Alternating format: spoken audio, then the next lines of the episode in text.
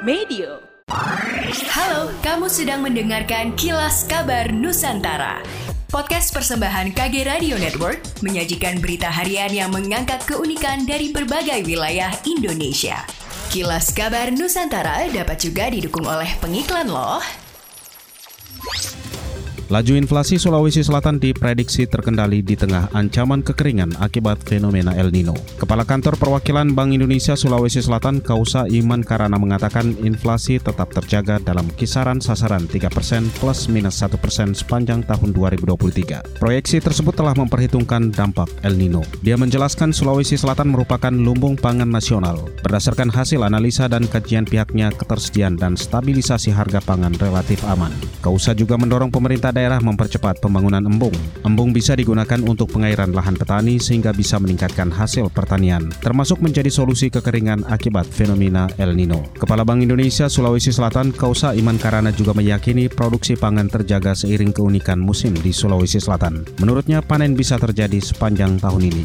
Dari 87 lokasi menerapkan sistem E-Parkir di Kota Banjarmasin, kini berkurang menjadi 74 titik. Kepala UPT Parkir Dinas Perhubungan Banjarmasin Umar mengatakan, berbagai kendala dalam penerapannya masih menjadi catatan serius jajarannya. Mulai dari sulitnya juru parkir dalam menerapkan sistem teknologi digital hingga lamanya proses pembayaran parkir. Oleh karena itu, pihaknya akan memperketat sistem parkir digital dengan meminta masyarakat ikut berperan, salah satunya dengan menolak bayar parkir tanpa adanya karcis resmi. Cara itu dinilai sangat berpengaruh kepada pengelola atau juru parkir agar mereka tetap menerapkan e-parkir. Ia berharap program tersebut bisa membuat petugas parkir lebih bermartabat dan profesional dalam menjalankan tugas. Badan Pusat Statistik BPS mencatat panen padi di Sulawesi Selatan kali ini menghasilkan 8,8 ton per hektar. Hasil panen tersebut meningkat jika dibandingkan tahun sebelumnya yang mencapai 6,2 juta ton per hektar. Meningkatnya hasil panen padi di Sulawesi Selatan salah satunya berkat program Mandiri Benih yang diinisiasi Gubernur Andi Sudirman. Baru-baru ini Andi Sudirman Sulaiman melakukan penanaman dan panen mandiri benih padi Sulawesi Selatan di Desa Tanete, Kecamatan Simbang, Kabupaten Maros. Andi Sudirman didampingi Bupati Maros Haidir Sam dan Kepala Perwakilan BI Sulawesi Selatan Kausa Iman Karana.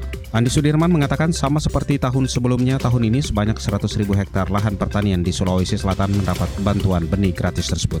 Diketahui pemerintah Provinsi Sulawesi Selatan di bawah kepemimpinan Gubernur Andi Sudirman berkomitmen memperkuat sektor pertanian. Hadirnya program Mandiri Benih ini pun diyakini akan mendongkrak hasil produksi pertanian masyarakat. Mandiri Benih merupakan program prioritas pemerintah Provinsi Sulawesi Selatan berupa bantuan benih padi gratis yang unggul. Benih yang dibagikan ke masyarakat minim penggunaan bahan kimia. Tak hanya itu, penangkaran dilakukan secara mandiri oleh instalasi kebun benih milik Pemprov Sulsel bekerjasama dengan para petani penangkar. Demikianlah Kilas Kabar Nusantara malam ini.